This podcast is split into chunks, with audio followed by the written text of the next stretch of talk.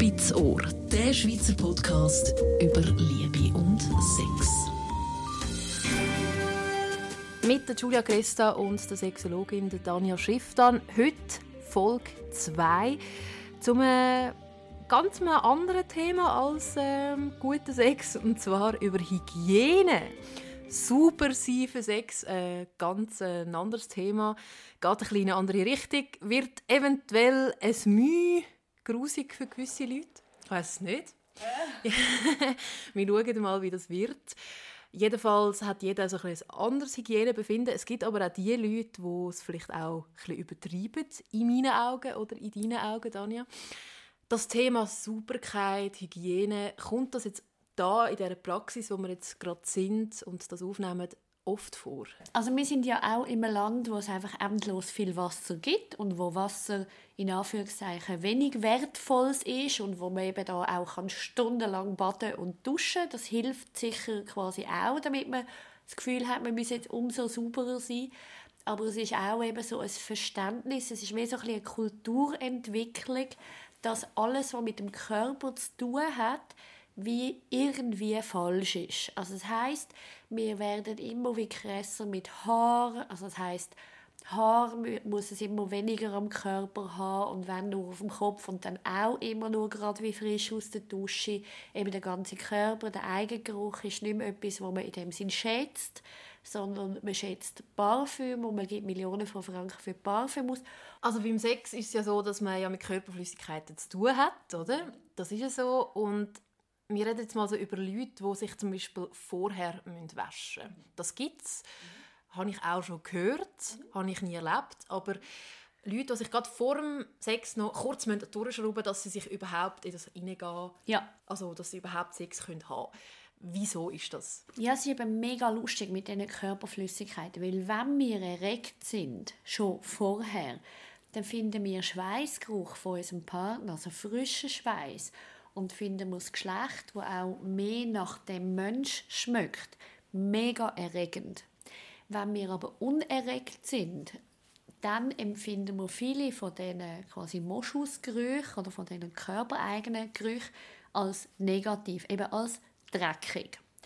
Und dort eben, du hast vorhin gefragt, die, die sich eben vorher waschen müssen, das sind im Normalfall Leute, die ihren eigenen Körpergeruch oder ihre eigenen Geschlechtssaft irgendwie blöd finden. Also typischerweise sind das Frauen, die irgendwie finden, ihr Geschlecht ist etwas Grusiges oder das, was aus dem, aus dem Geschlecht rauskommt, ist etwas Grusiges. Also einerseits wollen wir für den Sex ein Geschlecht, das durchblutet ist und gut und saftig ist und andererseits darf aber der Saft nicht rauskommen, weil die Frauen so ein Bild entwickelt haben, von wegen, das stinkt oder ist irgendwie widerlich.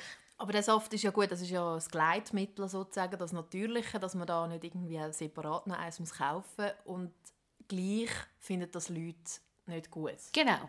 Also das ist total bescheuert, oder? Weil man, man redet dann wie von verschiedenen Ebenen. Also viele Frauen entwickeln so über die Pubertät oder schon vorher wie so eine Abneigung gegen ihre Körpersaft und finden irgendwie das Einzige, was sie mit ihrer Vagina in Berührung sind, da kommt Grüssel raus. Also entweder kommt Blut raus oder Ausfluss oder irgendetwas und es entwickelt sich vor allem das Negative. Ganz wenig Frauen entwickeln Freude an ihren Scheidenflüssigkeiten, weil eigentlich, was wir dann auch in der Praxis machen, in dem Annäherungsprozess, dass die Frauen auch sollen ihre Scheidenflüssigkeiten in die Hand nehmen, daran schmecken, ins Maul nehmen und wirklich sich anfreunden und Freude bekommen dem, weil beim Oralverkehr hat ja der Mann die Scheidenflüssigkeit auch an sich. Und es gibt nämlich, wenn man die Männer fragt, ganz viele, die das eben enorm schätzen, also eben, wo das geil macht, wenn die das schmecken können. Und dann gibt es so Double Binds, oder? Weil dann die Frauen irgendwie das Gefühl haben, uh, ich stinke da unten. Ich finde aber eigentlich Oralverkehr noch angenehm. Aber sie machen sich dann die ganze Zeit Sorgen, dass es für ihn grusig ist. Und eh, sie können sich eh nur waschen, weil sie das Gefühl haben, für den anderen ist es grusig.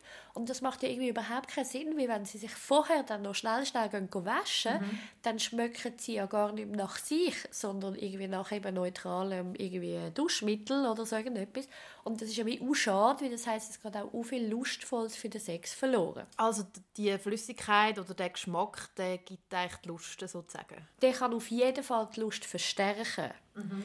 Was schon ist, bei Männern, die selber nicht so wohl sind in ihrem Geschlecht, die selber irgendwie so Körperflüssigkeiten irgendwie komisch finden, da kann es natürlich schon geben, dass der das auch von sich aus nicht so angenehm erlebt. Aber das ist nicht das Problem, weil sie stinkt, sondern weil er mit sich ein Knusch hat. Das heißt, wenn jetzt meine Kollegin mir erzählt, ihre Freund oder ihre, ich weiß nicht, ihre Sexualpartner oder ihr One-Night-Stand, Lover. Oder was auch immer, äh, nicht hat Oralsex bei ihr praktizieren, der hat eigentlich schon das Knusch mit sich selber. Ja, kann man verkürzt absolut sagen.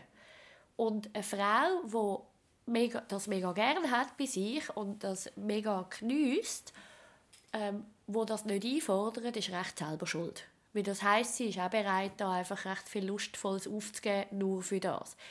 Was man schon noch muss dazu sagen, von wegen grusig und nicht grusig, es gibt schon Grenzen. Also es ist schon so, dass es zwar bei uns total übertrieben ist, aber es gibt leider auch immer wieder Leute, die sich tatsächlich zu wenig waschen. Also wenn mhm. ein Mann den ganzen Tag auf dem Bau war und krampft und gemacht und tut, dann ist es am Abend einfach alter Schweiß. Das ist nicht erregend, das ist nicht mehr lässig. Nur im Normalfall reden wir nicht von dem Teil, sondern wir reden wie vom Übertriebenen. Genau. Also wir reden jetzt nicht von Leuten, die sich nicht waschen, sondern von Leuten, die sich eben extrem waschen. Genau. Jetzt, wenn wir das anders anschauen von der Seite der Männer, ich meine, es gibt auch Frauen, die nicht gerne Blowjobs geben, weil sie nicht wollen, dass er zum Beispiel kommt, weil sie das grusig findet. Das ist ja auch ein, ander, ein anderer Punkt, den man auch ansprechen Ja, das ist ein total lustiges Thema, weil die erste Antwort ist die gleiche wie bei den Männern. Wieso sollte sie Sperma grusig finden? Das ist doch etwas mega Lustvolles und lässig. Und wenn sie es jetzt wirklich vom Geschmack her nicht gerne hat, dann hat sie zwei Möglichkeiten. Entweder gewöhnt sie sich daran, indem sie es immer wieder probiert, oder sie verteilt es auf ihrem Körper oder seinem Körper und so weiter. Also das heißt, man kann ja durchaus sehr viel Lustvolles damit machen. Aber das andere, was ich eben bei dem Thema auch relativ geil finde, ganz viele Männer finden es endlos super, wenn sie das Sperma ins Maul nimmt. Mhm. Aber wenn man sie fragt, ob sie schon Sperma probiert haben, findet alle Männer, hey, nein, spinnst du eigentlich? Warum? Und das ist ja irgendwie schräg. Also wieso verlangt man vom anderen etwas, wo man selber grusig findet? Also wieso soll der andere das geil finden und man, man lehnt aber seinen eigenen Körper ab? Also Männer, die bei mir in der Therapie sind, die das wie gerne möchten lernen, lustvolle Sexualität haben, ist natürlich das eigene Sperma auch ein Thema. Nach dem Sex kommt ja die Duschfrage relativ oft. Oder äh, hat man geschwitzt, man will duschen. Bei den Frauen ist es ja auch gut, wenn man zum Beispiel ohne Kondom verhütet. Hat man schon ganz früh gelernt, also ich jedenfalls, gehe, gehe aufs WC, weil sonst äh, hast du Blasenentzündung. Das ist ja auch bisschen die Frage, es gibt ja die Leute, die sagen, ah, es ist egal, jetzt habe ich geschwitzt, ich schlafe jetzt weiter. Und andere finden, ah, ich muss jetzt duschen, ich muss duschen, das ist so grusig, oder? Ja, das ist auch ein gutes Thema, weil also generell nach dem Sex für Frauen, egal ob mit oder ohne Kondom, bisseln macht immer Sinn. Also das hilft eh einfach den Körper wieder sozusagen zu reinigen, weil die Scheide ist sauer und Sperma ist basisch und dass dort die Scheide nicht in ein Ungleichgewicht geht, macht einfach Sinn. Aber genau an dem Punkt mit Nachherduschen ist eigentlich das gleiche Thema, wie ich vorher gesagt habe. Im erregten Zustand nimmt man viel Körpergeruch total anders wahr. Also dann sind Körpergeruch anregend, steigernd, lustvoll, mega geil. Und dann quasi, wenn die Erregung weg ist oder gar nicht erst da ist, sind Körpergerüche mega negativ. Also das heißt, das ist immer so ein bisschen der der Zwiespalt, was eben Erregung mit unserer Nase machen kann. Also es ist auch zum Beispiel lustig, dass unsere Nase, also jetzt je nachdem, wo wir im Zyklus sind, wir Frauen, finden wir andere Gerüche attraktiver. Also das heißt, wenn wir hochfruchtbar sind, dann findet unsere Nase Testosteron äh, Brocken quasi mhm erregender, wie wenn wir irgendwo gegen Ende Zyklus sind. Einfach weil das ist so biologisch angelegt, dass wir halt für die Fruchtbarkeit, sprich für Kindliproduktion, Männer wollen mit einem höheren Testosterongehalt, weil das verspricht, dass das gesündere Kind werden sie. Und das ist halt einfach das Lässige daran, dass eben auch dort unsere Nase das total unterschiedlich äh, auf, auf unterschiedliche Sachen reagiert. Also es ist eigentlich im Vergleich, es ist das Gleiche, wie wenn man Essensgeruch schmeckt, wenn man mega satt ist. dann wird es einem tendenziell eher schlecht. Wenn man Essensgeruch schmeckt und man hat lange nicht gegessen, dann kriegt man mega Hunger. Dann Schiff dann, um das nochmal zusammenzufassen, was wir heute besprochen haben. Also es geht ein darum, dass man ein gutes Verhältnis zu den Körperflüssigkeiten aufbaut, sei es zu Sperma und zu, zu der Scheidenflüssigkeit. Und dass es ein Zeichen ist, wenn jetzt jemand nicht Oralsex haben will, dass man vielleicht mit seiner eigenen Sexualität oder mit seiner eigenen Flüssigkeit nicht im Reinen ist. Ja, das könnte man kurz zusammengefasst mit ganz vielen Ausnahmen ein so sagen. Mhm. Was es technisch vielleicht noch ganz kurz zum Ergänzen gibt. Also die meisten von diesen Spezialprodukten braucht es alle nicht. Also eigentlich lange am Geschlecht, wenn man einfach mit Wasser wäscht. Es braucht keinen Duft, es braucht kein Säufen, es braucht kein gar nichts, sondern mit Säufen etc. macht man das Milieu eher kaputt. Und wenn man dort schon einfach langsam, langsam mit sich üben will, dann lässt man halt in Zukunft einfach einmal ein die Seife weg und tut nur mit Wasser waschen.